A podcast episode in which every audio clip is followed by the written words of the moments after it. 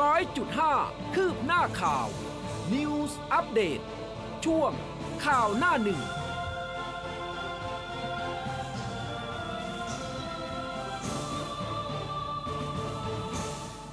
อรุณสวัสดิ์คุณผู้ฟังค่ะ ต้อนรับเข้าสู่เช้าวันจันทร์นะคะ 21 กุมภาพันธ์ 2565 เช้าต้นสัปดาห์แบบนี้คุณผู้ฟังอยู่กับอุ้มกัสมาค่ะครับ และผมภูเบศสุนีครับ อรุณสวัสดิ์คุณผู้ฟังทุกๆทท่านครับ ค่ะ ก็อยู่ด้วยกันแบบนี้นะคะ 7 วันต่อสัปดาห์ ครับผม 31 วันต่อเดือน ถูกต้อง เออ แต่ว่าเดือนนี้เนี่ย28 วันนะ ใช่ใช่เอออย่าลืมนะครับ เดือนอย่าลืมนี้อะไรคะ28 วันเออมีเป็นเดือน28 วันเท่านั้น สั้นช่ๆให้เราได้ผ่านไปอย่างรวดเร็วเออนะคเดี๋ยรับวแป๊บๆเงินเดือนก็จะได้แล้วอะใช่ก็รู้สึกฮะว่าเดือนนี้ลืมตาอ้าปากได้เร็วขึ้นครับเออแต่เรื่องของการใช้เงินก็ต้องระมัดระวังกันด้วยนะคะอยากให้ทุกเดือนสั้นแบบนี้เดี๋ยวเดี๋ยวใจเย็นฮะก็อะคุณผู้ฟังครับ ทักทายกันเข้ามาได้ช่องทางเดิมของเราเนาะทาง m c o t New FM 100.5แฟนเพจนะครับ ใช่ค่ะ Facebook Live นะคะ ตอนนี้กดไลค์กดแชร์กันได้นะคะ รวมถึงหน้าเว็บไซต์ของเรา news 1 0 0 5 m c o t net ค่ะ ครับ มาดูที่ประเด็นข่าวหน้าหนึ่งจากหน้าหนังสือพิมพ์ไทยรัฐนะครับ ก็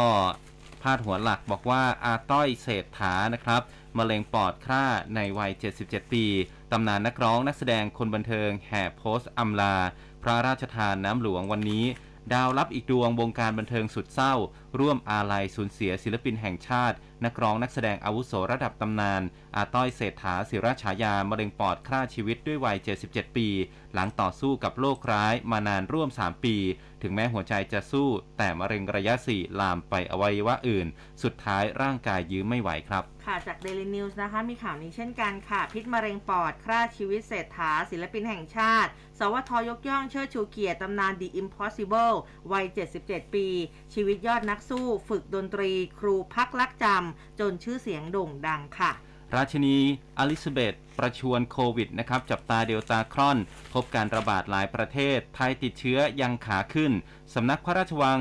บักกิงแฮมนะครับออกแถลงการณ์สมเด็จพระราชินีอลิซาเบธที่ 2 ทรงติดเชื้อโควิด สถานวิสถาบันวิจัยจีโนมของอินเดียเผย ไวรัสร้ายโควิด -19 สายพันธุ์ลูกผสมเดลตาครอน เริ่มแผลงฤทธิ์แพร่ระบาดจนเกิดคลัสเตอร์ใหม่ครับ ค่ะจากแนวหน้านะคะ โควิดเป็นพาดหัวหลักค่ะ บอกว่าหมอยงห่วงยอดอาจจะแตะแสนรายต่อวันนะคะ โควิดไทยแรงหนักค่ะ ป่วยรายวันรวม ATK เนี่ย รวมกันแล้วทะลุ 27,000นะคะ ส่วนบิ๊กตู่ค่ะยันติดเชื้อเป็นผู้ป่วยฉุกเฉิน เข้ารักษาฟรี โรงพยาบาลเอกชนห้ามปฏิเสธ สั่งเข้มมาตรการสกัดระบาดในทุกมิติ โคราชเองตอนนี้สาหัสเลยนะคะ ติดเชื้อวันเดียว 718 ราย ส่วนไทยฉีดวัคซีนโควิดแล้วตอนนี้ 121 ล้านโดสค่ะ ครับ มีภาพกลุ่มสายไหมต้องรอดนะครับ ลงพื้นที่ไปช่วยเหลือชาวบ้านในชุมชน หมู่บ้านพูนทรัพย์ซอยเพิ่มสิน 18 เขตสายไหม หลังจากได้รับการร้องเรียนว่าสมามีสมาชิกในชุมชนจำนวนมากติดเชื้อโควิด -19 และก็กำลังระบาดขยายวงลุกลามไปทั่วทั้งชุมชนครับ ค่ะไปที่ต่างประเทศกันบ้างนะคะ แนวหน้าค่ะมีภาพของเจ้าหน้าที่ทางการแพทย์ตรวจหาเชื้อโควิด -19 จากประชาชนชาวเกาหลีใต้ที่จุดทดสอบชั่วคราวในกรุงโซล หลังสถานการณ์แพร่ระบาดรุนแรงขึ้นนะคะ โดยเกาหลีใต้พบผู้ติดเชื้อมากกว่า 1 0 0 0 0แสนรายติดต่อกันเป็นวันที่ 3 มีพาดหัวด้านข้างค่ะบอกว่าฮ่องกงป่วยพุ่งสร้างที่กักโควิดเพิ่ม 10,000 เตียง ส่วนอังกฤษค่ะเลิกใช้มาตรการคุมเข้มค่ะ ครับผมมีเรื่องของการเมืองนะครับของไทยรัฐบอกว่าขอ ยุบสภาเร็ว ผลโพสำรวจนะครับ โจ้เดินหน้าลุยถล่มพระรามตู่บอกนรกมีจริง เสียโจ้ให้คะแนนพระรามตู่สอบตก ย้ำเจ็ดคำถามที่นายกไม่ตอบข้องใจจัดฉากสร้างหนี้ 3.7 หมื่นล้านอื้อครับ ค่ะ จะเลือกกลุ่มเดิมไม่พัฒนาหรือแบบพึ่งพาได้นะคะ สุชาติถามคนชนบุรี ประกาศล่าหนุนบิ๊กตู่เป็นนายกอีกสมัย ส่วนรัฐสภานัดพิจารณา 10 ร่างพรป24 กุมภาพันธ์นี้ เพื่อไทยกูซักฟอกรถไฟสีเขียว อย่าชิงยุบสภา อ้างเตรียมข้อมูลเชิงลึกไว้ถล่มรัฐบาลแล้วนะคะ อันนี้จากแนวหน้าค่ะครับภาพจากหนังสือพิมพ์ไทยรัฐนะครับ มีการริบฮาร์เลย์ภาพขณะที่นายกฤษดาพรชีพสัตยากร โชว์เหนือ ยืนบนเบาะมอเตอร์ไซค์ฮาร์เลย์เดวิสันกลางเยาวราช จนกลายเป็นคลิปว่อนโซเชียล ล่าสุดครับแขวะศาลแขวงปทุมวันก็สั่งริบจักรยานยนต์ของกลาง ปรับอีก 1600 บาท ขณะที่เจ้าตัวก็ทำเรื่องขออุทธรณ์ครับ ค่ะสั่งสอบนะคะ 11 สมภารล่าเงินทอนวัด 90 ล้าน ไร้เงาเจ้าคุณแจ็คจำวัดค่ะอันนี้จาก Daily News ค่ะ ครับผมอดีตบิ๊กกฟพนะครับยยิงเมียสลดเครียดทะเลาะวิดฆ่าตัวตายตาม อดีตรองผู้ว่าการกฟพภาค 3 ลั่นไก9มมจ่อยิงศีรษะภรรยาเป็นถึงอดีตผออฝ่ายบัญชี และก็พนักงานกฟพครับค่ะปลื้มคนละครึ่งเฟส4นะคะดันเศรษฐกิจหมุนเวียน 3.6 หมื่นล้าน ช่วยประชาชนมีเงินซื้อสินค้าจำเป็น โฆษกรัฐบาลแจงโครงการคนละครึ่งเฟส4นายกพอใจค่ะ ดันยอดหมุนเวียนเศรษฐกิจกว่า 3.6 หมื่นล้านบาท รัฐบาลมุ่งเติมเงินให้ประชาชนใช้จ่าย เพื่อซื้อสินค้าจำเป็นเน้นสร้างความยั่งยืนทางเศรษฐกิจค่ะ ครับประเด็นสุดท้ายจากไทยรัฐนะครับ ออกไปไม่กลับวัดครับ เจ้าคุณแจ็คหายตำรวจปปปอืมจ่อนิมนต์ 11 เจ้าวาดในนครนายกนะครับ ให้ปากคำรอบ 2 หากพบผิดเอี่ยวโกงเงินทอนวัดครับอืมนะคะก็เป็นหน้าหนึ่งทั้ง 3 ฉบับเลยนะคะสำหรับเช้านี้ค่ะ อุ้มขอเริ่มต้นด้วยข่าวของอาต้อยการสักนิดหนึ่งครับนะคะ ก็อย่างที่เราทราบกันนะเมื่อวานนี้นะคะอ่าจริง ๆ ต้นทางเนี่ยก็คือมาจากทางเพจ Facebook ดาราภาพยนตร์ค่ะ โพสต์ข้อความแล้วก็ภาพของอาต้อยเศรษฐาศิระฉายา พิธีกรนักแสดงอาวุโส แล้วก็ศิลปินระดับตำนานแห่งวง The Impossible ค่ะ เสียชีวิตอย่างสงบนะคะ เมื่อช่วงเช้ามืดวันนี้สิริอายุ 77 ปีค่ะหลังป่วยด้วยโรคมะเร็งปอด โดยครอบครัวจะตั้งสวดอภิธรรม ณ วัดเทพศิรินทราวาสรราชวรวิหารนะคะ ซึ่งทางครอบครัวเองก็บอกว่าก่อนหน้านี้ทางอาต้อย กลับมาาพักฟื้นที่บ้านได้ประมาณสัก 2 สัปดาห์นะคะ จน 19 กุมภาพันธ์ค่ะ ก็มีการเดินทางไปโรงพยาบาลตามที่คุณหมอนัด เพื่อที่จะตรวจเช็คร่างกายปรากฏว่าคุณหมอแนะนำให้แอดมิดเพื่อให้น้ำเกลือนะคะ แล้วก็หลังจากนั้นอาต้อยก็จากไปอย่างสงบในเวลาประมาณตีห้าของวันที่ 20 ค่ะ ครับผม ก็แสดงความเสียใจกับครอบครัวด้วยนะครับอืมค่ะมาที่ประเด็นของโควิด -19 ครับ คุณผู้ฟังสงกรานต์นี้มีลุ้นกลับบ้าน ถ้าหากฉีดวัคซีนเข็มกระตุ้นกันเยอะแล้วนะครับอ่าค่ะฮะก็ไปดูยอดกันก่อนนะครับ ยอดก็ยังทำนิวไฮพุ่งขึ้นอย่างต่อเนื่องนะครับ 18,953 ราย จากระบบเฝ้าระวัง 18,466 รายนะครับ แล้วก็ส่วนยอดผู้เสียชีวิตเนี่ยก็ ยังถือว่าสูงนะครับ ขึ้นไปแต่ที่ระดับ 30 แล้วนะครับอืมอันนี้ก็เป็นสถานการณ์ที่ต้องระมัดระวังกันอย่างต่อเนื่อง เพราะว่าตอนนี้อันดับของประเทศไทยไม่ได้พูดนานแล้วเออตอนนี้ขยับมาอยู่ที่อันดับที่ 32 ของโลกนะครับทางด้านของนายธนกรวังบุญคงชนะโฆษกรัฐบาล บอกว่าทานายกรัฐมนตรี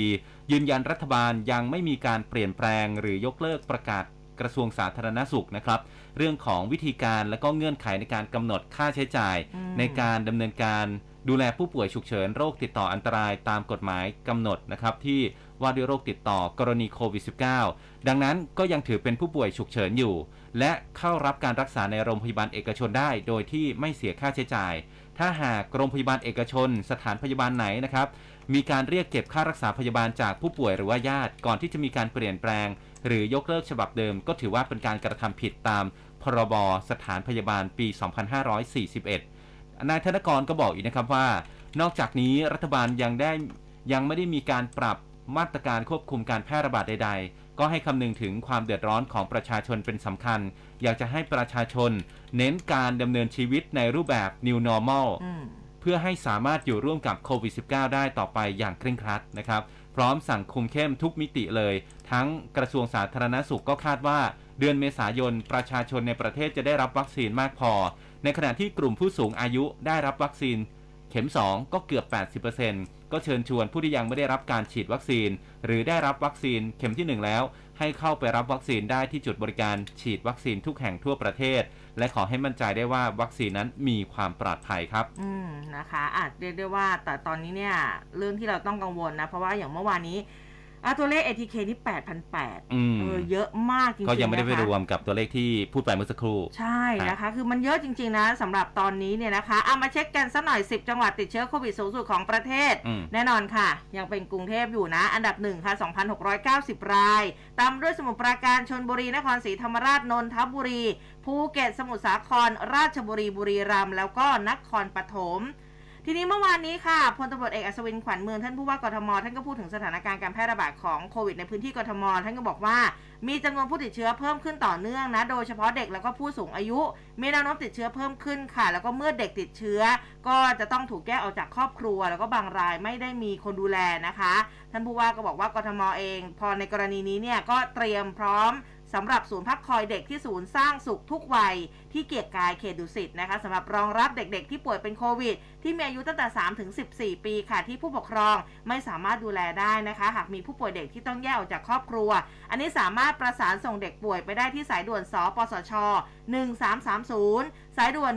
1669 หรือสายด่วนโควิดอืม EOC 50 เขต หรือจะเข้าระบบ Line Official ก็ได้ BKK COVID 19 Connect นะคะครับอันนี้เพื่อที่จะช่วยคัดกรองแล้วก็ส่งต่อผู้ป่วยสู่ระบบการรักษานะคะที่ศูนย์ข้อมูลโควิด 19 นะคะ ซึ่งอะมาดูเขตแต่ละเขตกันเมื่อสักครู่นี้บอกว่ากรุงเทพอันดับหนึ่งครับเขตแต่ละเขตเนี่ยเขาบอกว่าจอมทองนี่ปาเข้าไป 229 อันนี้อันดับหนึ่งเลยนะฮะสะพานสูง 149 หลัก 4 92 ห้วยขวางแถวๆนี้ 90 บางซื่อ 87 น้องแขม 87 ประเวศ 85 ลาดกระบัง 82 บางแค 77 ป้อมปราบศัตรูพ่าย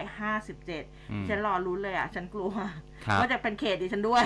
แต่แต่ว่าไม่มีไม่มี ยังไม่มีใช่ไหมเออยังไม่มีค่ะ แต่ที่น่ากลัวคือที่เขตสายไหมอืมนี่ทางด้านของพอเขตสายไหมครับ คุณอนุชิตพิพิธกุล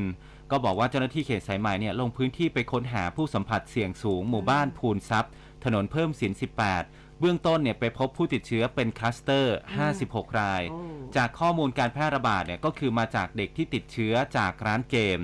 และอืมเด็กติดเชื้อจากโรงเรียนแล้วก็ไปร้านเกมค่ะซึ่งร้านเกมนี้เจ้าของก็เคยติดเชื้อโควิด -19 แต่ว่ารักษาหายแล้วกลับมาเปิดร้าน แต่หลังจากรักษาหายแล้วเนี่ยก็ไม่ทราบว่าเจ้าของร้านมีการกักตัวต่อหรือเปล่าอืมเบื้องต้นสำนักงานเขตได้สั่งปิดร้านเกมไปชั่วคราว แล้วก็ยังไม่มีกำหนดให้เปิดนะครับ เพื่อประเมินสถานการณ์ ของชุมชน รวมถึงค้นหาผู้สัมผัสเสี่ยงสูง วันที่ 21 กุมภาพันธ์นี้ก็คือวันนี้นะครับ เขตสายไหมก็จะร่วมกับศูนย์บริการสาธารณสุขที่ 61 กองควบคุมโรค สำนักอนามัย จะลงพื้นที่ไปคัดกรอง ATK ให้กับชุมชน ที่ขณะนี้ก็อยู่ระหว่างการสำรวจข้อมูลผู้สัมผัสเสี่ยงสูง เบื้องต้นเนี่ยเมื่อวานอืมฟังจากรายการพี่บอย ค่ะอ่าพี่บอยสมศักดิ์ อ่า ใช่เขาบอกว่ามีการไป ไปตรวจแล้วเนี่ยสองซอย ค่ะยังเหลืออีกประมาณ 4 ซอยอือหือที่เป็นคลัสเตอร์นะ เออเพราะฉะนั้นเออ ตัวเลขมันเพิ่งมา 56ในวันนี้ อาจจะมากกว่าอาจจะมากกว่าอจจะมากขึ้นนะคะ แต่ว่าก็แต่ต้องถ้าไม่ติดก็นั่งขอให้อ่าขอให้รอดปลอดภัยอะทุกคนเออนะครับใช่อ่าขอให้นะคะ ตัวเลขไม่ขยับไปมากกว่านี้นะครับ ใช่ค่ะก็เอาใจช่วยนะคะ ในทุกๆ คนเลยนะคะ ต้องดูแลตัวเองให้ดีนะคะ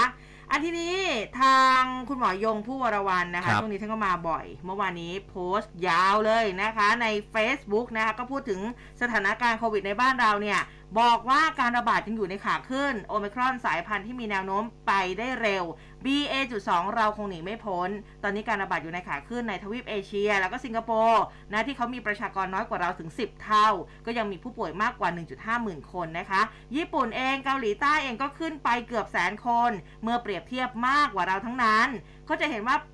การเปลี่ยนสายพันธุ์แต่ละครั้งเนี่ยจำนวนผู้ป่วยในบ้านเราจะเพิ่มขึ้น 10 เท่า จากระลอกแรกเป็นหลัก 10ระลอก 2 เป็นหลักร้อยระลอก 3 เป็นหลักพัน ระลอก 4 เจอสายพันธุ์เดลต้าเป็นหลักหมื่น ครั้งนี้ระลอก 5 โอไมครอน ไม่แน่ใจว่าจะขึ้นเป็นหลักแสนหรือเปล่า ซึ่งคุณหมอบอกว่าไม่อยากเห็นตัวเลขแบบนั้นขึ้นเลย เมื่อวานนี้ก็มีการเข้าร่วมบรรยายกับอินโดนีเซียนะคะ แล้วก็วันซืนตอนเย็นบรรยายกับกลุ่มโรคเด็กกับอียิปต์ในเรื่องของโควิด -19 นี่แหละก็บอกว่าเราคงต้องยอมรับความจริงนะ ว่าโรคนี้ในเอเชียจะต้องขึ้นถึงจุดสูงสุด แล้วก็ค่อยลงมาอีก จะต้องใช้เวลาสักระยะหนึ่ง ในยุโรปแล้วก็อเมริกาอยู่ขาลงแล้ว มีโทรศัพท์เข้ามานะ โดยเฉพาะมีผู้ป่วยใหม่เนี่ยคุณหมอบอกว่าโทรมาขอคำปรึกษาเยอะเลยนะก็แสดงให้เห็นว่าจำนวนผู้ป่วยก็คือเยอะนะคะแล้วก็จำนวนส่วนใหญ่เนี่ยเป็นการติดในครอบครัว แล้วก็จะติดทั้งครอบครัว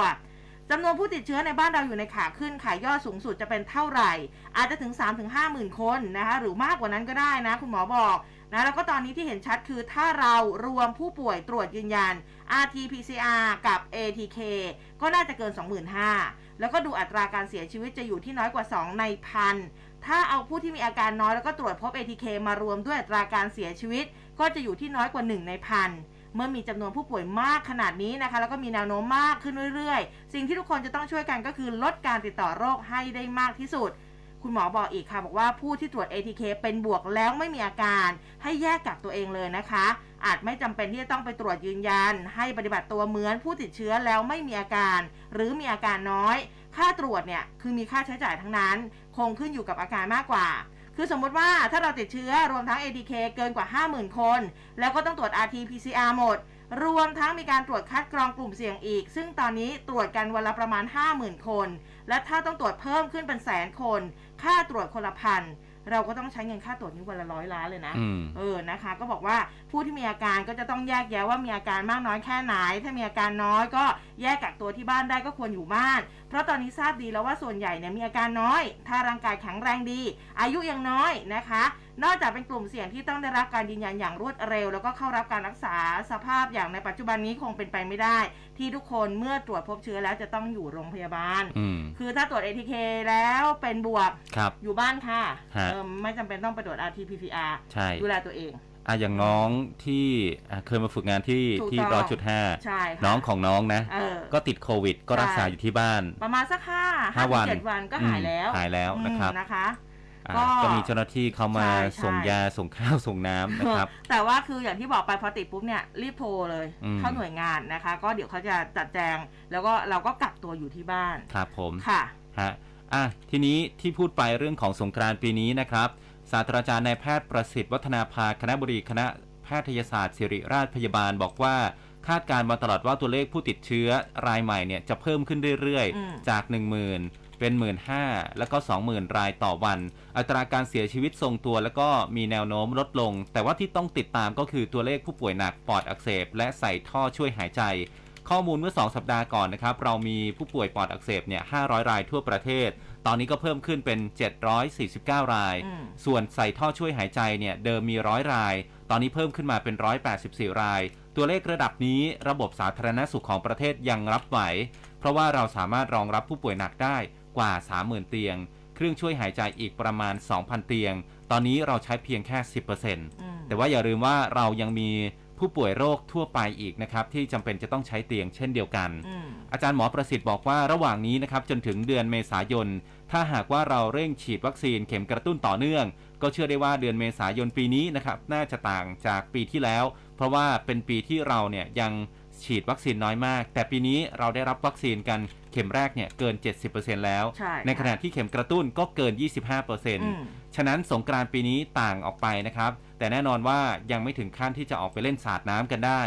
เพียงแต่ว่าเราเนี่ยจะสามารถเดินทางกลับภูมิลำเนา อืม ไปรดน้ำดำหัวผู้ใหญ่ตามประเพณีไทยได้อย่างปลอดภัย อืม อ่าเราต้องทำตั้งแต่วันนี้ก่อนที่จะถึงเดือนเมษายน ด้วยการเร่งฉีดวัคซีนเข็มที่ 3 ให้ได้มากที่สุด ซึ่งก็เชื่อว่านะครับเดือนเมษายนประเทศไทยจะกล้าพอที่จะเปิดประเทศมากกว่านี้ ถึงตอนนั้นแล้วการฉีดวัคซีนก็จะสูงขึ้นมากเช่นกัน สงกรานต์ปีนี้นะครับก็จะเป็นอีกหนึ่งการทดสอบที่จะเกิดขึ้น ฉะนั้นแล้วก็เตรียมตัวให้ดีๆนะครับ ฉีดวัคซีนกันให้เยอะ สถานการณ์ตอนนี้เชื่อว่าจะเป็นปลายทางของการระบาดจริง ๆ แล้วนะครับ เออ ก็หวังว่าจะเป็นปลายทางจริง ๆ จะมีแสงสว่างอยู่ที่ปลายอุโมงค์หรือเปล่านะอันนี้ก็ไม่แน่ใจเหมืมัอนนต้องกันมีมันต้องมี เออนะคะแต่ว่าโอ้ตอนนี้นี่โรงพยาบาลหลายแห่งในกรทมนี่ก็แบบ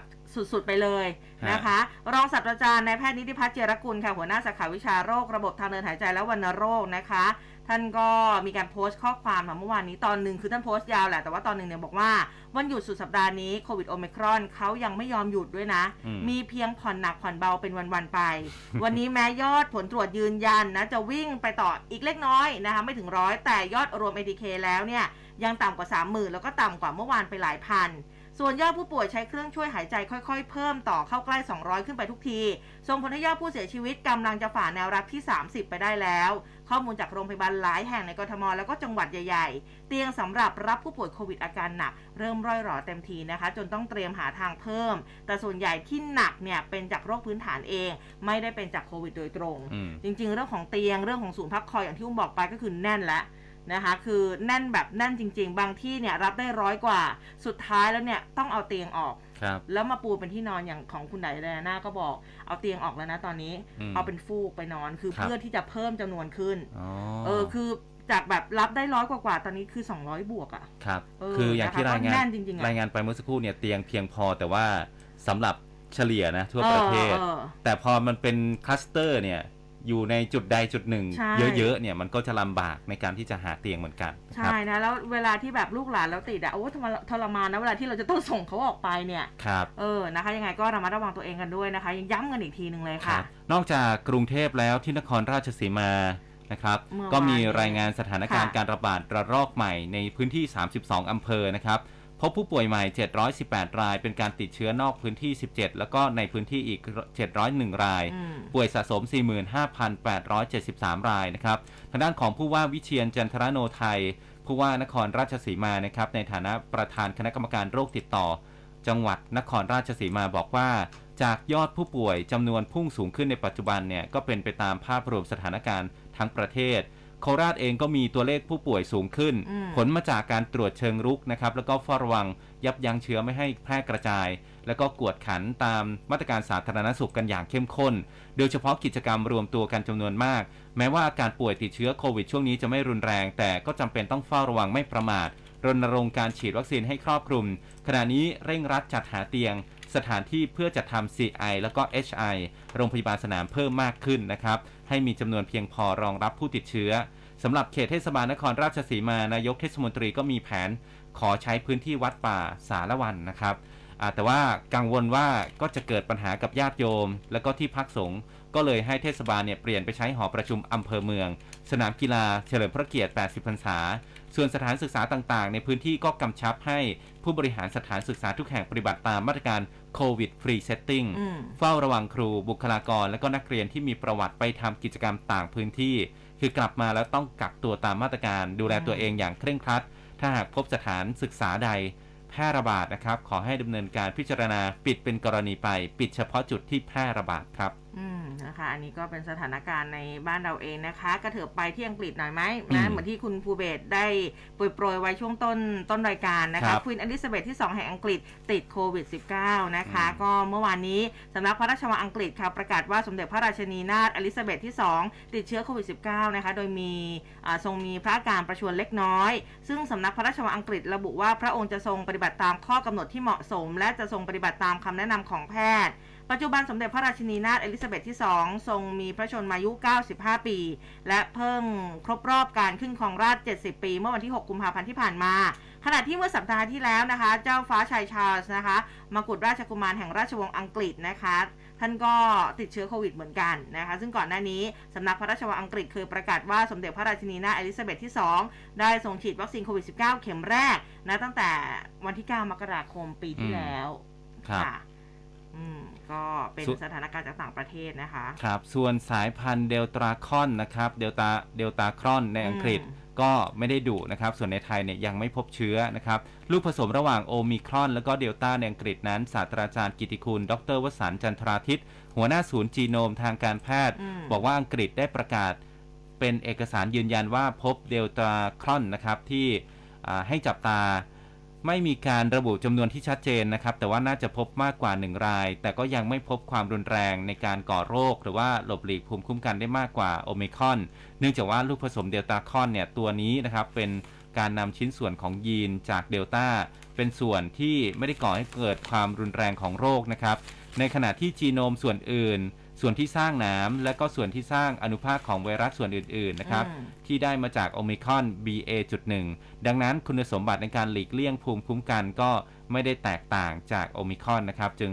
ยังไม่พบอาการทางคลินิกที่อาจจะก่อให้เกิดความรุนแรงได้มากขึ้นครับ อะนะคะอันนี่ก็เป็นสถานการณ์นะคะของโควิด -19 ทั้งในประเทศแล้วก็ต่างประเทศด้วย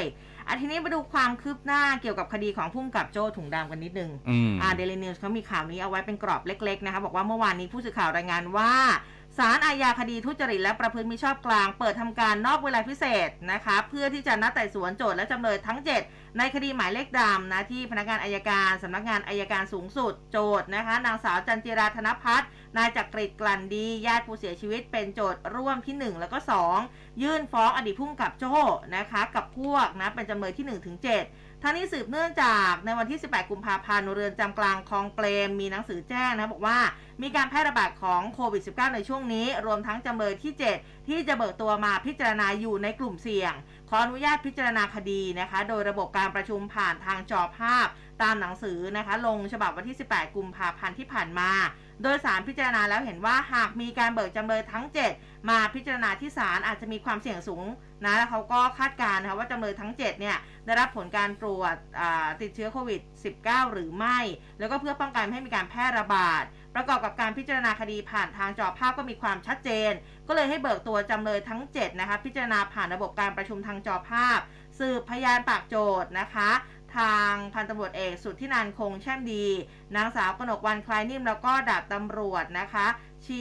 ชีวินนะนิกรธรรมรัตน์นะคะรวม 3 ปาก แล้วก็ให้เลื่อนพยานที่เหลือเนี่ยไปนัดสืบตามกำหนดเดิมนะคะอะฮะโควิด -19 นี่ก็ทำพิษอยู่เหมือนกันนะ ในหลายวงการครับด้านนี้อาจจะต้องเลื่อนออกไปนะคะ แต่ว่าก็เป็นความคืบหน้านะคะ ก็นำมาแจ้งให้ได้ทราบกันนะคะครับไปที่ประเด็นการเมืองครับ คุณผู้ฟังนายธนกรวังบุญคงชนะโฆษกรัฐบาล พูดถึงกรณีที่นายประเสริฐจันทรารวงทองอืมเลขาธิการพรรคเพื่อไทย พูดถึงภาพรวมการอภิปรายทั่วไปโดยไม่ลงมติตามรัฐธรรมนูญมาตรา 152 ที่บอกว่าคำชี้แจงของนายกรัฐมนตรี รวมถึงรัฐมนตรีเนี่ยตอบไม่ตรงคำถามอืมถามวัวตอบควายนะครับ บอกว่า นายกก็ตอบคำถามได้ชัดเจนทุกประเด็น ซึ่งอาจจะไม่ตรงกับที่ฝ่ายค้านหวังเอาไว้ ฝ่ายค้านเองก็คงฝ่ายฝ่ายค้านเองเนี่ยจึงออกอาการเป๋ทำตัวไม่ถูก เปลี่ยนจากอภิปรายแบบสสอภิปรายในสภากลายเป็นนักเลงอันธพาลนอกจากนี้ยังเน้นยั่วยุเสียดสีศาสตร์โคลนชนิดที่ประชาชนไม่ได้ประโยชน์อะไรเลย บางคำถามเนี่ยไม่มีคำตอบนั้นนะครับ ก็เชื่อว่าฝ่ายค้านเองคงจะไม่ได้หวังอะไรกับคำตอบ หรือพูดชัดๆก็คือ หูไม่ได้สนใจ ที่จะฟังคำตอบเลยอืมแต่หวังเอามันขอให้ดิสเครดิตรัฐบาลได้ก็พอนะครับ คุณธนกรเนี่ยย้ำนะครับว่าการอ้างการแก้ไขรัฐธรรมนูญ ประชาชนเรียกร้องให้ตัดอำนาจสว ไม่ให้เลือกนายกนั้น ไม่แน่ใจว่าประชาชนหรือว่าฝ่ายค้านกันแน่ที่เรียกร้องทั้งทั้งๆที่ฝ่ายค้านเนี่ยก็รู้ดี เรื่องนี้ไม่ใช่อำนาจของท่านนายก อยากจะให้เลิกนิสัยที่ว่าแต่เขาอินเอาเป็นเองสักที เพราะว่าประชาชนไม่ได้ประโยชน์อะไร ทุกวันนี้จะมีหรือไม่มีฝ่ายค้านก็แทบที่จะไม่ได้ต่างกันอยู่แล้ว เพราะว่า ฝ่ายค้านไม่เคยทำหน้าที่ของตัวเองอ๋ออันนี้ซัดกลับอย่างแรงเลยนะครับ ใช่ค่ะ เมื่อวานนี้นี่หลายประเด็นเลยนะคะ อย่างทางอ่าคุณจิรพงษ์ทรงวัชราพรสสนนทบุรีพรรคเพื่อไทย ก็พูดถึงเรื่องของบรรยากาศในห้องประชุมสภาในการพิปรายทั่วไปที่ผ่านมาก็บอกว่าเปรียบเสมือนสนามรบของพระรามนี่แหละเออที่ครับบอกว่าฝ่ายค้านนี่พุ่งเป้าโจมตีท่านนายกรัฐมนตรีนะอันนี้ก็บอกว่า แสดงให้เห็นว่าศรัทธาของสสซีกฝ่ายรัฐบาล ต่อพระรามประยุทธ์นี่มีน้อยมากหนุมานหายไปไหนหมด ครับเออ ก็ยังมีเรื่องของพระรามพระลักษณ์กันอยู่เนี่ยนะคะอะทีนี้มาดูโพลกันบ้างเมื่อวานนี้พีโพลออกมานะคุณผู้ฟังเมื่อวานนี้นะคะนิดาโพลค่ะเผยผลสำรวจของประชาชนเรื่องยุบสภาเมื่อไหร่ดีอืมร้อยละ68.09บอกว่าพลเอกประยุทธ์จันทร์โอชาท่านนายกรัฐมนตรี ไม่มีแผนจะยุบสภาผู้แทนราษฎรแต่วางแผนจะอยู่ยาวจนครบวาระในปี 2566 นะคะ ส่วนร้อยละ 58.79 บอกว่าท่านนายกควรยุบสภาโดยเร็วที่สุด รองลงมาร้อยละ 23.38 บอกว่าท่านนายกไม่ควรยุบสภาและให้อยู่ยาว จนครบวาระในปีหน้า แล้วก็ร้อยละ 43.11 มองว่านะมองรัฐบาลพลเอกประยุทธ์เนี่ยไม่มีความมั่นคงเลยอืมเอออันนี้เอาแบบเบาๆต้นๆนะครับจริงๆมันยาวกว่านี้นะอืมฮะอะ ทีนี้อดีตนายกกันบ้างค่ะนางสาวยิ่งรักษณ์ชินวัตรอดีตนายกรัฐมนตรีโพสต์ข้อความผ่าน Facebook ส่วนตัวนะครับ บอกว่าเตรียมไลฟ์สดผ่าน Facebook เพื่อที่จะไปพูดคุยกับแฟนเพจในช่วงสิ้นเดือนกุมภาพันธ์นี้อืมบอกว่าเป็นยังไงกันบ้างคะ สบายดีกันไหม ดิฉันรู้สึกว่าไม่ค่อยได้คุยกับพี่น้องประชาชนแล้วก็แฟนเพจทุกคนมานานแล้ว เลยคิดว่าเผื่อว่าเราจะได้พูดคุยกันได้เล่าสารทุกข์สุขดิบให้ฟังนะฮะจึงอยากจะเชิญชวนแฟนเพจที่อยากจะส่งข้อความอยากจะเล่าหรือว่าคำถามที่อยากจะถาม มาไว้ใต้โพสต์นี้ แล้วก็พบกันในไลฟ์ช่วงส่งท้ายเดือนแห่งความรักอืมอืมเดี๋ยวเดี๋ยวจับตานะว่าจะมีประเด็นอะไรเพิ่มเติมเข้ามาในช่วงอ่า28 เนาะ 28 กุมภาพันธ์นี้นะครับโอ้เดี๋ยวสิ้สิ้นนเดืเดืออนนนะฮะวันจันทร์ก็หน้าคุณยิ่งรักษณ์บอกว่าจะสิ้นเดือนนะฮะเออก็เดี๋ยวจะเราดูประเด็นครับเราดูประเด็นนะว่าจะพูดถึงประเด็นไหนกันบ้าใช่งใช่พอพอออกมาพูดแต่ละทีก็จะมีประเด็นให้อ่าหลาย ๆ ฝ่ายต้องออกมาชี้แจงนะครับอืมก็รอดูกันนะครับ ค่ะฮะ อ่าทีนี้คุณสมชัยนี่นะคะ คุณสมชัยศรีสุทธิยากรนี่เตรียมนำเจ็ดหมื่นรายชื่อของประชาชน ยื่นเสนอร่างแก้รัฐธรรมนูญ ตัดอำนาจอืมสวเลือกนายกวันที่ครับ22 ก็คือพรุ่งนี้แล้วอะนะอันนี้คะอาจจะตอบได้นะ เมื่อสักครู่นี้คุณเออธนกรถามเออว่าเป็นความคิดของฝ่ายค้านหรือว่าของประชาชนกันแน่นะครับเอออ่านะคะว่าแล้วคุณสมชายก็หอบไปเท่าไหร่นะ70,000รายชื่อเจ็ดหมื่นกว่ารายชื่อครับเออนะคะก็เป็นความคืบหน้าการเสนอร่างแก้ไขรัฐธรรมนูญมาตรา 272 เนาะยกเลิกอำนาจสวในการร่วมลงมติเรื่องนายกได้บอกว่าได้รับแจ้งจากทางประธานสภาผู้แทนราษฎรก็ยื่นเสนอร่างรับอ่าร่างรัฐธรรมนูญแห่งราชอาณาจักรไทยเนี่ยนะคะ ก็พร้อมที่จะเอ่อเมื่อวานนี้ก็พร้อมเอกสารแล้วก็ลายมือชื่อของผู้มีสิทธิ์เลือกตั้ง 70,000ชื่อแรกนะวันพรุ่งนี้นะคะก่อนเดินหน้าเดินสายไปพบปะกับพรรคการเมืองต่างๆ เบื้องต้นก็บอกว่าได้เสียงสนับสนุนจากฝั่งสสมาแล้วประมาณสัก 265 เสียง ส่วนในฝั่งสวจำเป็นต้องได้เสียงสนับสนุนอย่างน้อย1ใน3 ของสมาชิกสวครับผมเออ ฮะแล้วก็ 24 25 นี้นะครับจะมีพิจารณากฎหมายลูกนะครับทางด้านของนายธีรชัยพันธุมาศสสบัญชีรายชื่อพักก้าวไกลนะครับก็ให้สัมภาษณ์ถึงการประชุมร่วมรัฐสภา เพื่อพิจารณาร่างพรบว่าด้วยการเลือกตั้งสสและร่างพรบว่าด้วยการว่าด้วยพักการเมืองนะครับวาระแรกขั้นรับหลักการเนี่ยจะมีขึ้น 24-25 กุมภาพันธ์นี้ ก็บอกว่าโดยหลักการทั่วไปเนี่ยจะต้องโหวตรับทุกอย่าง พื่อไปสู้กันในชั้นกรรมธิการ เพราะว่าเนื้อหาเนี่ยไม่ได้แตกต่างกันมาก มีเพียงแค่บางประเด็นที่พักก้าวไกลไม่เหมือนกันนะครับ เช่น การลดอำนาจของสารรัฐธรรมนูญ ไม่สามารถยุบพักได้ ส่วนร่างกฎหมายลูกทั้งสองฉบับนะครับจะเสร็จก่อนเดือนกรกฎาคมหรือไม่ ก็ถ้าฝ่ายรัฐบาลเร่ง 2 เดือนก็เสร็จนะครับก็ขึ้นอยู่กับความพร้อมของฝ่ายรัฐบาล ถ้าไม่พร้อมเขาก็ใช้ตรงนี้เป็นเงื่อนไขที่จะดึงให้ยาว เพราะว่าถ้ากฎหมายลูก ไม่เสร็จนะครับ แต่ว่ามีการยุบสภาก่อนก็จะมีทางออกคือ รัฐบาลอาจจะออกพระราชกำหนด เพื่อมาใช้ในการเลือกตั้ง หรืออาจจะเป็นระเบียบของกกตเดิม แต่ก็น่าจะมีข้อคอรหาว่าใช้กติกาแบบนั้นจะมาเอาเปรียบการเลือกตั้งอีกหรือไม่นะครับ เพราะฉะนั้นแล้วก็ควรที่จะทำกฎหมายลูกให้เสร็จภายในไม่เกิน 2 เดือนอืมและก็เปิดประชุมสภาสมัยสามัญโดยต้นเดือนพฤษภาคมก็สามารถพิจารณาวาระ2ถึง3ได้เลย อ่าอันนี้ก็จะแก้ปัญหาการเมืองของฝ่ายทางรัฐบาลว่าพร้อมที่จะยุบสภาได้เมื่อไหร่ ก็แก้ปัญหาไป แต่ให้กฎหมายลูกเสร็จก่อนก็จะเป็นประโยชน์ทำให้กติกายุติธรรม เพื่อให้แต่ละฝ่ายเนี่ยแข่งขันกันอย่างตรงไปตรงมาอืมถ้ารัฐบาลชนะใจประชาชนได้เขาก็เลือกท่านกลับมาอืมโดยได้กติกาที่มีศักดิ์ศรีมากกว่าเดิม แต่ถ้าท่านดึงก็เหมือนท่านกลัวการเลือกตั้ง กลัวว่าอ่า ที่มีการยึดอำนาจไปใช้อำนาจสว250 คนมาหนุนท่านเป็นนายกรัฐมนตรี แล้วก็ใช้กลไกในการยุบพักมาทำลายพักการเมืองอื่น ถึงแม้ว่าชนะไปก็ไม่สง่างามขึ้นมาได้ การทำงานการเมืองความสง่างามเป็นเรื่องสำคัญ อยากให้คำนึงถึงส่วนนี้แล้วก็มาช่วยกันทำกฎหมายลูกให้เสร็จ ถ้าพร้อมเมื่อไหร่ก็ยุบสภา ถ้าไม่ไหวจริง ๆ ก็ยุบสภาไปเถอะนะอืมคุณธีรชัยอะไรก็ยุบสภาแล้วก็ยุบฮะสภา เออเราดูเน้นย้ำเนาะรอดูนะยี่สี่ยี่ห้านะครับค่ะพิจารณาก็กฎหมายลูกครับ ปลายปลายๆอาทิตย์นี้อืมนะคะ อะทีนี้มาดูเรื่องของกองทุนน้ำมันกันบ้างคุณผู้ฟัง เมื่อวานนี้นะคะปลัดกระทรวงการคลังค่ะ คุณกฤษดาจีนะวิจารณะนะคะ ก็พูดถึงการกู้เงินของทางด้านกองทุนน้ำมันเชื้อเพลิง ก็บอกว่าสามารถดำเนินการได้โดย ไม่ต้องให้กระทรวงการคลังเนี่ยค้ำประกันแล้วนะ แต่ว่าต้องอยู่ในแผนบริหารหนี้เนื่องจากว่าเป็นหน่วยงานของภาครัฐ แล้วก็จะนำวงเงินกู้ดังกล่าวมาร่วมในหนี้สาธารณะ ก็คาดว่าการกู้เงินของกองทุนน้ำมันเชื้อเพลิงจะเป็นการกู้เงินภายในประเทศ เพื่อที่จะเสริมสภาพคล่องให้กับกองทุนนะคะเนื่องจากว่าที่ผ่านมาเป็นการกู้เงินภายในประเทศ ผ่านธนาคารพาณิชย์ของไทย ส่วนโครงการคนละครึ่งในช่วงที่ผ่านมาเนี่ยการดำเนินการก็พอใจนะคะน่าพอใจอยู่เหมือนกัน แล้วก็มียอดใช้จ่ายของประชาชนก็ตามเป้านะคะที่วางเอาไว้ ทีนี้พอพูดถึงเรื่องน้ำมัน มาที่ Star Petroleum Refining จำกัดมหาชนหรือว่า SPRC กันนิดหนึ่งนะคะ เมื่อวานนี้ก็มีการนำหลักฐานทรายปนเปื้อนสารเคมี ที่อยู่ในถุง Big Bag ซึ่งมีผู้ไปพบเห็นหลังมีการลักลอบนำไปทิ้งบนชายหาดแม่รำพึง บริเวณหน้าโรงแรม The Royal ระยองนะคะ ที่อำเภอเมืองระยองเนี่ยตอนสักสี่ทุ่มของเมื่อคืนวาน เก็บไว้ที่บริเวณคลองหัวรถหาดแม่รำพึง โดยเขียนป้ายกำกับไว้ห้ามเคลื่อนย้ายพยานหลักฐาน เบื้องต้นจากการตรวจสอบพบลักษณะของสารเคมีที่พบเนี่ยนะคะ ที่เอามาทิ้งไว้บริเวณดังกล่าวเนี่ย มีลักษณะเป็นคราบน้ำมันปนกับทรายบนชายหาด กลิ่นนี่เหม็นฉุนรุนแรงเลยนะคะ ซึ่งทางเจ้าหน้าที่บริษัท SPRC เขามีการเตรียมไปลงบันทึกประจำวันไว้เป็นหลักฐาน กับทางเจ้าหน้าที่ตำรวจสพเพ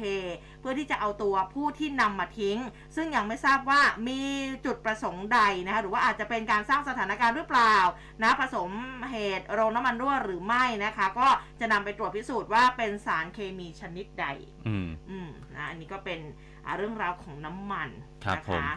ทีนี้มาถึงเรื่องของสิ่งที่ต้องใช้น้ำมัน ค่ะ รถ รถนะฮาร์เรย์เดวิสันนะครับ เห็นอยู่เหมือนกันเมื่อวาน ครับ มีคลิปออกมานะครับอ่าเจ้าของเนี่ย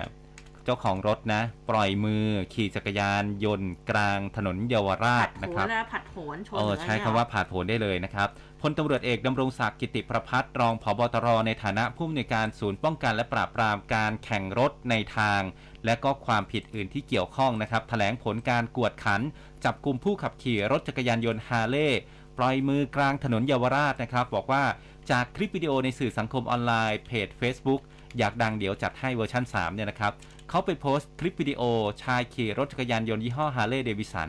โดยใช้มือเนี่ยบังคับพร้อมกับยืนบนตัวถังนะฮะบนตัวรถเนี่ยกางแขนออกสองข้าง แล้วก็โบกมือไปมา ขี่ไปตามถนนเยาวราชมุ่งหน้าแยกเฉลิมบุรี ในช่วงกลางดึกของวันที่ 13 กุมภาพันธ์ที่ผ่านมา อันนี้ก็สร้างความอันตรายแก่ผู้ใช้รถใช้ถนนที่สัญจรไปมาอย่างมาก พันตำรวจเอกพนมเชื้อทองครับ ผู้กำกับการสอนอพับพลาชัย 2 และเจ้าหน้าที่ตำรวจได้สืบสวนตามจากโซเชียลมีเดียทุกช่องทาง ประกอบกับภาพจากกล้องวงจรปิดในพื้นที่ ก็สามารถพิสูจน์ทราบได้ว่าตัวผู้กระทำผิดเนี่ยก็คือนายกฤษดากรหรือว่าแก้วนะครับ อาอายุ 27 ปี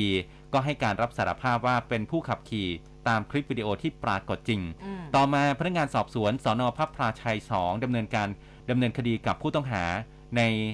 ประเด็นต่อไปนี้นะครับคือหนึ่งขับขี่รถโดยประมาทหน้าหวาดเสียวอันก่อให้เกิดอันตรายแก่บุคคลอื่นหรือทรัพย์สิน 2. ขับขี่รถในลักษณะที่ผิดปกติวิสัยของการขับรถตามตามธรรมดาหรือว่าไม่อาจจะเห็นทางอ่าด้านหน้าหรือด้านหลัง ด้านใดด้านหนึ่งหรือสองข้างได้พอแก่ความปลอดภัย 3. ขับขี่รถโดยไม่คำนึงถึงความปลอดภัย ความเดือดร้อนของผู้อื่น 4. ใช้รถที่จดทะเบียนแล้ว แต่ยังไม่ได้เสียภาษีประจำปีสำหรับรถที่ให้ครบถ้วนถูกต้องตามเวลาที่กำหนดนะครับ แล้วก็ 5. ใช้รถที่ไม่ได้จัดให้มีการประกันความเสียหายตามกฎหมายกำหนด และไม่ได้นำตัวผู้ต้องหาเนี่ยไปฟ้องต่อศาลแขวง อ๋อและก็ได้นำตัวผู้ต้องหาไปฟ้องต่อศาลแขวงปทุมวันอืมศาลมีคำพิพากษาปรับ 1600 บาท รับสารภาพลดลงกึ่งหนึ่ง และศาลได้ก็ได้สั่งริบรถจักรยานยนต์ของกลางไปนะครับพลตำรวจเอกดำรงศักดิ์บอกว่าปัญหาการแข่งรถในที่สาธารณะเนี่ยถือว่าเป็นหาปัญหาสร้างความเดือดร้อนให้กับพี่น้องประชาชนอย่างมากพลตำรวจเอกสุวัสด์แจ้งยอดสุขผู้บัญชาการตำรวจแห่งชาติก็เล็งเห็นถึงความสำคัญก็อยากจะฝากประชาสัมพันธ์ไปยังพี่น้องประชาชนนะครับว่า ให้ทราบถึงการขับขี่รถในลักษณะที่ประมาทหวาดเสียว ขับขี่โดยไม่คำนึงถึงความปลอดภัยในชีวิตและทรัพย์สินของตนเองหรือผู้อื่นนั้น แล้วก็การมั่วสุมรวมกลุ่ม รวมกลุ่มการแข่งรถในทางเนี่ยถ้าหากพบเบาะแส แจ้งมาได้ที่หมายเลข 1599 หรือจะเป็น 191 หรือสามารถส่งคลิปวิดีโอหลักฐานมาทางเพจ Facebook ศูนย์โซเชียลมีเดียสปกสตรนะครับอ่าสปกตรศูนย์โซเชียลมีเดียอืมสปกจุดแล้วก็ตรนะครับค่ะ ส่งได้ตลอด 24 ชั่วโมงนะครับ ไม่ได้ส่งเฉยๆด้วยอืมมีรางวัลนนำจับให้ 3,000 บาทอืมกรณีที่ผู้แจ้ง กรณีให้กับผู้ที่แจ้งในกรณีที่มีการจับกลุ่มได้อืมอ่า เป็นอีกหนึ่งหนึ่งจ็อบงาน จะได้จริงหรือเปล่า เออ มันต้องมีตัวอย่างนะ เออ เหมือนของกอ่าทมนี่ไงทางม้าลายเนี่ย ดิฉันส่งไปดิฉันยังไม่ได้ตังค์เลยเออเออ แล้วคดีนะคะเป็นยังไงคืบหน้าไหมอ๋อ หายไปเลย หายไปเลยนะงีบๆกทมเงียบปริบปริบอืมไปเลยนะคะครับก็อะใครได้เงินหรือว่ามีผลตอบรับอย่างไรก็บอกกล่าวเรามาคได้รับอ่า ทีนี้ทางตำรวจเนี่ยคุณผู้ฟังถ้าเจอแบบพวกขับขี่หวาดเสียวหรือว่าอืมอ่า แว้นกันกลางถนนค่ะอะไรอย่างเงี้ยฮะส่งคลิปไปดูนะครับโอ้ยแถวสาทรเยอะเลยนะ ตอนที่ดิฉันออกจากบ้านเนี่ยนอกจากดิฉัเราจะต้องแก้ปัญหาเรื่องของการแข่งรถในที่สาธารณะอะเออเดี๋ยวได้รางวัลนำจับด้วยอะขอให้ได้นะคะขอให้ได้ขอให้โดนอะอะมาเรื่องของทางผบชไซเบอร์กันบ้างนะคะ เมื่อวานนี้ที่พูดคุยกันไปนะที่ท่านรับโทรศัพท์ของอ่า แก๊ง call เหล่า center แก๊งคอเซนเตอร์ครับใช่ไหมมันก็เลยเป็นประเด็นนะคะ เมื่อวานนี้พลตำรวจโทกรชัยคล้ายคลึง ผู้บัญชาการตำรวจสืบสวนสอบสวนอาชญากรรมทางเทคโนโลยี หรือว่าผบช.สอท. โพสต์คลิปวิดีโอขณะแก๊งคอลเซ็นเตอร์อ้างว่าจาก DHL เนี่ยโทรมาเมื่อวันที่ 19 จากนั้นกระแสโซเชียลก็มีการวิพากษ์วิจารณ์กันอ่าพูดถึงประโยคที่ท่านบอกว่า อย่ามาล้อเล่นกับผมนะ ไปล้อเล่นกับคนอื่นอืมแล้วก็ถูกตั้งคำถามว่าทำไมไม่จัดการกับคนที่โทรมาทำไมถึงโยนไปให้โทรหาคนอื่น อันนี้ก็เป็นเรื่องที่ตำรวจสืบสวนสอบสวนอาชญากรรมทางเทคโนโลยีต้องติดอ่าต้องติดตามจัดการไม่ใช่หรอนะคะล่าสุดเนี่ย ทางท่านพลตำรวจโทกรชัยท่านก็โพสต์ Facebook เลย บอกว่าก็ต้องขออภัยนะที่นำคลิปวิดีโอบางช่วงบางตอน ในระหว่างสนทนากับมิจฉาชีพ call center ที่หลอกเป็น DHL มาลง จนทำให้พี่น้องในสังคม Facebook เนี่ยเข้าใจผิดว่าผลักภาระให้ไปหลอกลวงคนอื่น หรือแม้กระทั่งอวดเบ่งในตำแหน่งผู้บัญชาการแต่อย่างใดก็มีเตือนมันกลับไปเหมือนกันแต่ว่าคือ คำเตือนเนี่ยมันมีคำไม่สุภาพอืมนะก็ไม่ได้ตัดมาลงนะขอเรียนว่าที่ผ่านมาตำรวจไซเบอร์ได้มีมาตรการในการป้องกันและปราบปรามขบวนการแก๊งคอลเซ็นเตอร์มาต่อเนื่อง โดยเฉพาะอย่างยิ่งพวกบัญชีม้าเนี่ย ต้นตอของการหลอกลวงทางด้านการเงิน หรือแม้แต่ความร่วมมือของทางกัมพูชา ในการสืบสวนติดตามจับกลุ่ม กลุ่มคนไทยแล้วก็นายทุนที่อยู่เบื้องหลังขบวนการในการก่อเหตุลักษณะแบบนี้ ซึ่งมักจะแฝงตัวอยู่ตามแถบประเทศเพื่อนบ้าน รวมทั้งมาตรการป้องกันและการประสานความร่วมมือกับกสทช แล้วก็ผู้ให้บริการเครือข่ายมือถือต่างๆ ในการบล็อกนะเพื่อไม่ให้มิจฉาชีพเนี่ยมันใช้ระบบ VoIP โทรมาจากแถบประเทศเพื่อนบ้าน เข้ามาหลอกลวงคนไทยนะคะ ก็ที่ได้โพสต์ลง Facebook ก็มุ่งหวังให้เพื่อนๆนะคะ พี่ๆน้องๆเนี่ยไม่หลงกลตกเป็นเหยื่อของมิจฉาชีพ โดยใช้อุบายในการหลอกลวงมิจฉาชีพคืน และที่สำคัญก็เป็นการย้ำเตือนให้ทุกท่านมีสติเท่าทันกับรูปแบบการหลอกลวงในลักษณะแบบนี้ ท้ายนี้ในการขยายผลจับกลุ่มมิจฉาชีพแก๊งคอร์เซนเตอร์ทุกคดี ไม่ใช่แค่คดีที่โทรหาผมนะ หรือคดีอาชญากรรมทางไซเบอร์ต่างๆ ผมและตำรวจไซเบอร์ทุกคนมุ่งมั่นตั้งใจทำงานอย่างเต็มที่ ในการกวาดล้างมิจฉาชีพและอาชญากรรมบนโลกออนไลน์ให้หมดสิ้นไป ขอบคุณครับ ผู้บัญชาการแจงรักทุกคน คุณคุณไหมคำว่ารักทุกคนเนี่ยรักทุกคนนะเออแล้วก็ต้องมีสัญลักษณ์แบบนี้ด้วย คุณค่ะคุณคุณคุณท่านก็ออกมาชี้แจงเลยนะหลังจากเจอดราม่ากันเข้าไปนะคะ ครับผมอืมอ่าทีนี้มาอีกหนึ่งคดีครับ คุณผู้ฟังไปไม่กลับ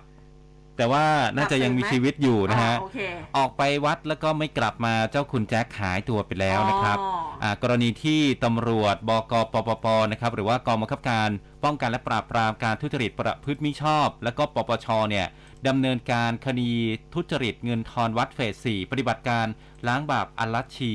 ทุจริตเงินทอนวัดนะครับ ไปค้น 5 จุดใน 3 จังหวัดคือกรุงเทพนนทบุรี นครนายก พร้อมกับแจ้งข้อหาความผิดตามมาตรา 147 157 และร่วมกันฟอกเงินอืมกับพระสิทธิวรนายก หรือว่าเจ้าคุณแจ็คนะครับ เจ้าอาวาดวัดเขาทุเรียน และรองเจ้าคณะจังหวัดนครนายก หลังจากสืบพบว่าร่วมกันกับนายนพรัตน์เบญจวัฒนานันท์ อดีตผอสำนักงานพระพุทธศาสนาแห่งชาติ และก็ครอบครัวเนี่ยทุจริตบูรณะเงินนะฮะทุทุทุจริตเงินบูรณะซ่อมแซมวัด 12 แห่งอืมในจังหวัดนครนายกประมาณ 110 ล้านบาท เบื้องต้นก็ทราบว่านำเงิน 21 ล้านบาทไปซื้อที่ดิน 3 แปลงอืมในนครนายกตำรวจอยู่ระหว่างการตรวจสอบเส้นทางการเงิน และก็หาอีก 90 ล้านเนี่ยหายไปอยู่กับใคร ส่วนของกลางบางส่วนนะครับก็พบบนกุฏิไม่ว่าจะเป็นเหล้าถุงยางอนามัยอืมแล้วก็ปืนบีบีกัน เป็นหน้าที่ของพศจะพิจารณา เพราะนอกเหนือจากเจ้าหน้าที่ตำรวจนะครับคืบหน้าคดีเงินทอนวัดเฟส4ก็สะเทือนผ้าเหลืองนะครับอ่าทางด้านของพันตำรวจเอกพิทักษ์วาริศนะครับผู้กำกับการ 2 บกปปปนะครับบอกว่าตอนนี้ชุดคลี่คลายคดี อยู่ระหว่างการขยายผลการสอบเส้นทางการเงิน กลุ่มบุคคลใกล้ชิดกับอืมเจ้าคุณแจ็คนะครับค่ะแล้วก็นายนพรัตน์ อดีตผออพศเนี่ยเพื่อติดตามเงินส่วนที่หายไปอีก 90 ล้านบาทให้กลับคืนมาได้โดยเร็ว ก็เมื่อวานนี้ชุดสืบสวนแล้วก็สอบสวนบกปปปลงพื้นที่นครนายกอีกครั้งหนึ่ง เพื่อที่จะไปสอบพยานบุคคลต่างๆ บางส่วนเพิ่มเติมนะครับ ขณะเดียวกันก็เตรียมเชิญ 11 เจ้าวาดวัดต่างๆ ในจังหวัดนครนายก ประกอบด้วยวัดสมบูรณ์สามัคคี วัดช้าง วัดท่าสุง วัดหนองโพ วัดบ้านนุ่ง วัดนาบุญ วัดดงละคร วัดโพงาม วัดปทุมวงศาวาสวัดอาทรมาทรมารังสิตสริตนะครับ วัดบางเตยมาสอบปากคำเพิ่มเติมอีกครั้งหนึ่ง เพื่อตรวจสอบข้อเท็จจริงให้แน่ชัดว่าเกี่ยวข้องกับพระสิทธิวรนายกหรือว่าเจ้าคุณแจ็คหรือไม่ แล้วก็นายนพรัตน์หรือไม่นะครับ ทุจริตบุรณะซ่อมแซมวัดดังกล่าวจริงหรือไม่ ถ้าหากพบว่ามีส่วนเกี่ยวข้องเนี่ยอาจจะมีการพิจารณาเพิ่มเติมนะครับ ส่วนการติดตามนายนพรัตน์และก็นางพัฒนันนะครับ รวมไปถึงนางสาวนัทถาพรอายุ 29 ปีสามผู้ต้องหาตามหมายจับสารจังหวัดนครนายก ข้อหาสมคบ และก็ร่วมกันฟอกเงินที่ยังหลบหนีอยู่นั้น คาดว่ายังซ่อนตัวอยู่ที่ต่างประเทศนะครับ เบื้องต้นเตรียมทำเรื่องประสานตำรวจสากล พิจารณาออกหมายแดงนะครับให้ประเทศสมาชิก 194 ประเทศทั่วโลก ช่วยกันแจ้งข้อมูลที่เป็นประโยชน์ เพื่อติดตามจับกลุ่มนำกลับมาดำเนินคดีตามกฎหมายต่อไปอืมนะฮะแล้วก็มีรายงานอีกว่าก่อนที่เจ้าหน้าที่ตำรวจสอบสอบสวนกลางเนี่ยจะเปิดปฏิบัติการล้างบาปอารัชชีพนักงานสอบสวนได้ส่งหมายเรียกไปที่บ้านเลขที่ 209ทับ648 หมู่บ้านบุษรินทร์หมู่ 3ตำบลพิมลราชอืมอำเภอบางบัวทอง นนทบุรี และก็บ้านของนางพัฒนันนะครับบ้านเลขที่ 108ทับ1หมู่บ้านแกรนบางกอกนะฮะก็ราชพฤกษ์แขวงบางระมาศเขตตลิ่งชันนะครับแล้วก็บ้านของนางสาวนัฐาพร เพื่อให้มาพบแล้วก็ชี้แจงข้อที่จริง กับที่มาที่ไปของที่ดินทั้ง 3 แปลง มูลค่า 21 ล้านบาท แต่ก็ไม่สามารถติดต่อได้ มีเพียงการส่งทนายความติดต่อกลับมาขอเลื่อนการเข้าพบก็ให้เหตุผลว่าทั้งสองเนี่ยทำธุระอยู่ที่ต่างประเทศก่อนจะขาดหายการติดต่อไปอืมประกอบกับแนวทางสืบสวนพบว่าทั้งสองออกนอกประเทศไปตั้งแต่ปี 60 ถึง 61 นะครับ ตอนนี้ก็ยังไม่กลับเข้ามาประเทศเบาะแสล่าสุดเนี่ยพบว่าอ่าเชื่อว่าทั้ง 3 คนน่าจะหลบซ่อนตัวอยู่ที่สหรัฐอเมริกา เชื่อว่ามีพฤติการหลบหนี แล้วก็รวบรวมพยานหลักฐาน ขออำนาจศาลออกหมายจับนะครับ ในขณะเดียวกันเมื่อวานนี้ชุดคลี่คลายเริ่มเฝ้าจับตาพฤติกรรมของเจ้าคุณแจ็คอย่างใกล้ชิด ก็พบว่า ออกไปทำกิจนิมนต์นอกวัดนะฮะเมื่อวานก่อน ถึงตอนนี้นะฮะเจ้าคุณแจ็คยังไม่ได้กลับเข้าวัดเช่นปกติ ก็ไม่สามารถติดต่อได้ด้วย เมื่อถึงกำหนดที่พนักงานสอบสวน นัดให้มาสอบประคำเพิ่ม ตามหมายเรียกในช่วงปลายเดือนกุมภาพันธ์เนี่ยถ้าหากไม่ยอมมาพบหรือว่าไม่สามารถติดต่อได้ ก็จะเข้าข่ายพฤติการหลบหนีคดี อาจจะพิจารณาขออำนาจศาลออกหมายจับต่อไปครับ อืมนะคะอะก็ มีอีกหนึ่งข่าวนะคะ แต่ว่าคุณผู้เบกค่ะที่ฉันรบกวนคุณผู้ฟังบอกว่าเอ๊ะทำไมตอนนี้รายการเราเป็นก้าวทันข่าวอะฮะเออฝากอ๋อฝากดูอ๋อนิดนึงอ๋ฝากเช็คกันนิดไม่ได้นึงสิ ต้องเป็น ข่าวหน้าหนึ่งก่อนนะอะมาดูเรื่องของ 55 คนไทยถูกหลอกกลับบ้านค่ะ คุณผู้ฟังเมื่อวานนี้นายธนีแสงรัฐอธิบดีกรมสารนิเทศ และโฆษกกระทรวงการต่างประเทศนะคะพูดถึงความคืบหน้ากรณีที่ทางการไทย แล้วก็ตำรวจกัมพูชา เข้าช่วยเหลือคนไทย 38 คนค่ะ ที่ถูกแก๊งชาวจีนเนี่ยหลอกไปทำงาน แล้วก็ถูกขังไว้ในจังหวัดพระศรีหนุประเทศกัมพูชานะคะ ก็คือออกมาได้แล้วอ่าเมื่อวันที่ 18 กุมภาพันธ์ที่ผ่านมานะก็บอกว่าสถานเอกอัครราชทูตณกรุงพนมเปญประเทศกัมพูชามีการรายงานค่ะเมื่อวานนี้ช่วงเย็น เจ้าหน้าที่สถานเอกอัครราชทูตรับตัวคนไทยที่ถูกหลอกลวงให้เข้ามาทำงานผิดกฎหมายจำนวน 47 คนจากสำนักงานตำรวจตรวจคนเข้าเมืองของกัมพูชาแล้วนะคะ มีทั้งคนไทย 38 คนที่ได้รับการช่วยเหลือเมื่อวันที่ 18 ที่ผ่านมา แล้วก็ผู้ที่ได้รับการช่วยให้ออกมาได้ก่อนหน้านี้ ซึ่งทางคุณธานีเนี่ยบอกว่าสำหรับคนไทย 47 คนดังกล่าวกำลังอยู่ภายใต้การดูแลของสถานเอกอัครราชทูต ระหว่างรอทางการกัมพูชาในประเทศกลับประเทศไทย โดยขณะนี้พักอยู่ที่โรงแรมในกรุงพนมเปญรวมกับคนไทยที่ได้รับความช่วยเหลือก่อนหน้านี้อีก 8 คนทำให้มีคนไทยนะฮะจำนวนคนไทยที่ได้รับการช่วยเหลือ แล้วก็รอการในประเทศกลับประเทศไทยเนี่ยรวมทั้งสิ้น 55 คน ทั้งนี้ยังมีคนไทยที่ได้รับความช่วยเหลือจากการถูกหลอกมาทำงานติดเชื้อโควิดอีก 4 คนนะก็อยู่ระหว่างการรักษาตัวที่โรงพยาบาลในจังหวัดพระศรีหนุ เมื่อคนเหล่านี้ได้รับการรักษาจนหายดีแล้วนะคะ ก็จะถูกส่งตัว มายังสำนักงานตรวจคนเข้าเมืองกัมพูชาในกรุงพนมเปญเพื่อที่จะเข้าสู่กระบวนการส่งกลับประเทศไทยต่อไปอืมอะอันนี้เนี่ยก็เป็นเรื่องของ 55 คนไทยที่ถูกหลอกให้ไปทำงาน แล้วก็ นั่งดูนั่งอ่านข้อความของคุณผู้ฟังส่วนใหญ่แต่ละพื้นที่อากาศหนาว อิจฉามากคุณผู้ฟังถามว่าคุณอุ้มกับคุณครูเบสนี่ตอนนี้หนาวหรือยังหนาวในห้องส่งนี่แหละค่ะแต่ข้างนอกอุ้มรู้สึกว่าร้อนนะ อืมเนี่ยอย่างนครพนมอำเภอท่าตุพนม 14 องศา ว้าวลำปาง 19 องศา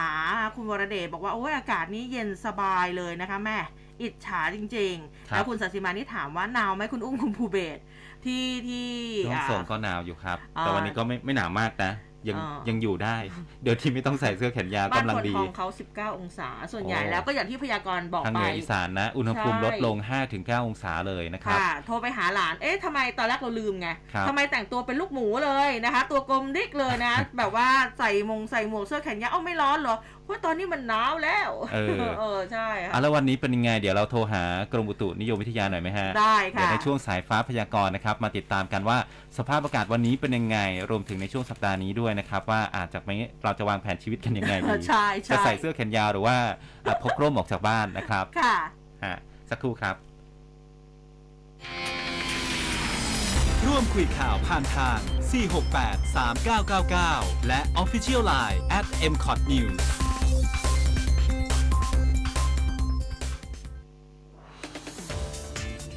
เอาใจวัยรุ่นทุกยุค ย่อยข่าวให้สั้น ทันทุกกระแสทางทวิตเตอร์ รวดเร็วตลอดทั้งวัน Follow ที่ @news 1005 FM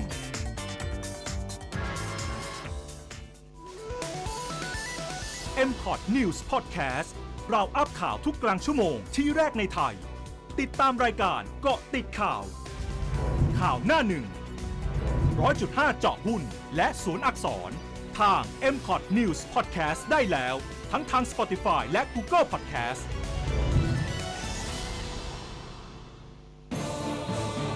ร้อยจุดห้าคืบหน้าข่าว News Update ช่วงข่าวหน้าหนึ่ง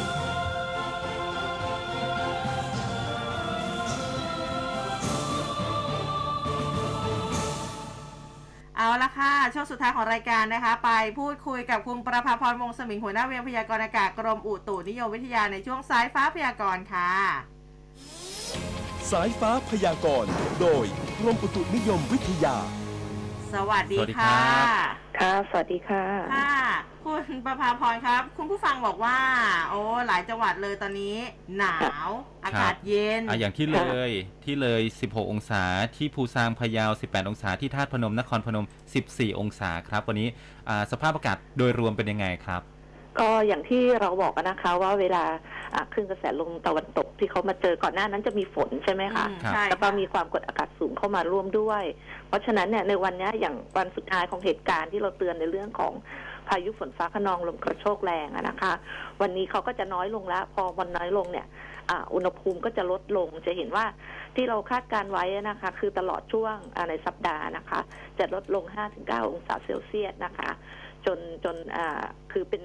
ในส่วนของ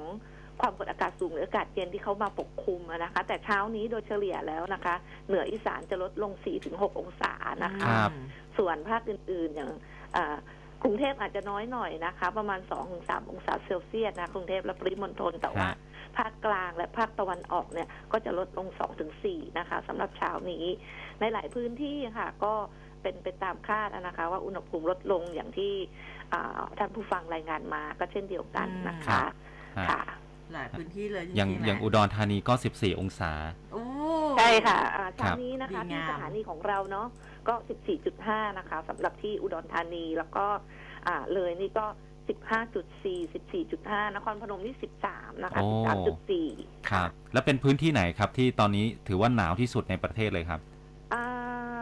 ตอนนี้นะคะจากรายงานที่รายงานเข้ามานะคะ น่าจะเป็นภาคอีสานนะคะ นครพนมนี่น่าจะได้ครองแชมป์นะคะครับอันนี้โดยรวมนะคะ เพราะว่าเรายังไม่ได้สรุปสิ้นสุดฤดูกาลนะคะ แต่ที่จากที่ทำงานแล้วก็เห็นอุณหภูมิที่เคยมีอยู่ช่วงหนึ่งลดลงเป็นเลขตัวเดียวนะคะอืมค่ะก็ยังยังอยู่ที่ภาคอีสานนะคะ นครพนมค่ะ ครับค่ะผมแล้วจะเป็นอย่างนี้อีกกี่วันครับอ่า ลักษณะของพรุ่งนี้นะคะเขาจะลดลงอีกนะคะ แต่ว่าลดลงอีกนิดหน่อย วันนี้จะลดลดทั่วภาพนะคะฮะเช้านี้จะลดทั่วภาพแล้วลดทั่วภาพพอพรุ่งนี้ไปอาจจะลดลงอีกนิดหนึ่งอืมนิดหน่อยอะนะคะค่ะคือคือไม่ได้ลดเนี่ยเยอะองศาขนาดนี้อาจจะอืม สักสองถึงสามองศานะคะ เพราะว่าความกดอากาศสูงเนี่ย แน่นอนว่า อ่าทางภาคเหนือด้านหลังของลักษณะของคลื่นกระแสลมตะวันตกเนี่ยอุณหภูมิจะลดอยู่แล้วเป็นปกตินะคะ เพราะเป็นลมฝ่ายตะวันตก ส่วนอีสานเนี่ยเป็นสาเหตุที่อุณหภูมิลดลงก็เนื่องจากความกดอากาศสูงหรืออากาศเย็นเข้ามานะคะ ทีนี้ยังเหลือภาคตะวันออกภาคกลางเนี่ยเขาก็จะอ่าเข้ามาปกคลุมในในวันนี้นะคะ ที่เราคาดการณ์ไว้พอเต็มพื้นที่แล้วอุณหภูมิ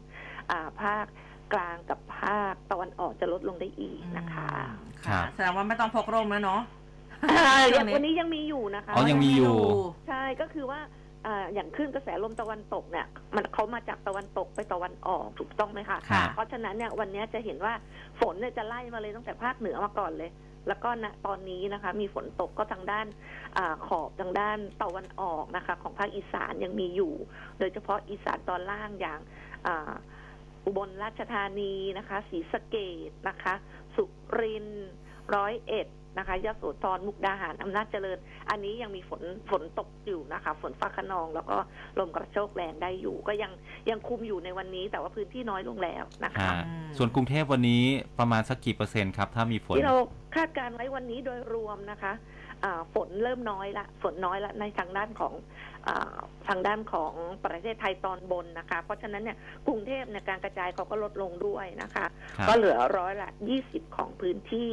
อาจจะมีลงอ่าฝนเข้ามาได้บ้างทางด้านของอ่าวไทยนะคะ อย่างตอนนี้ก็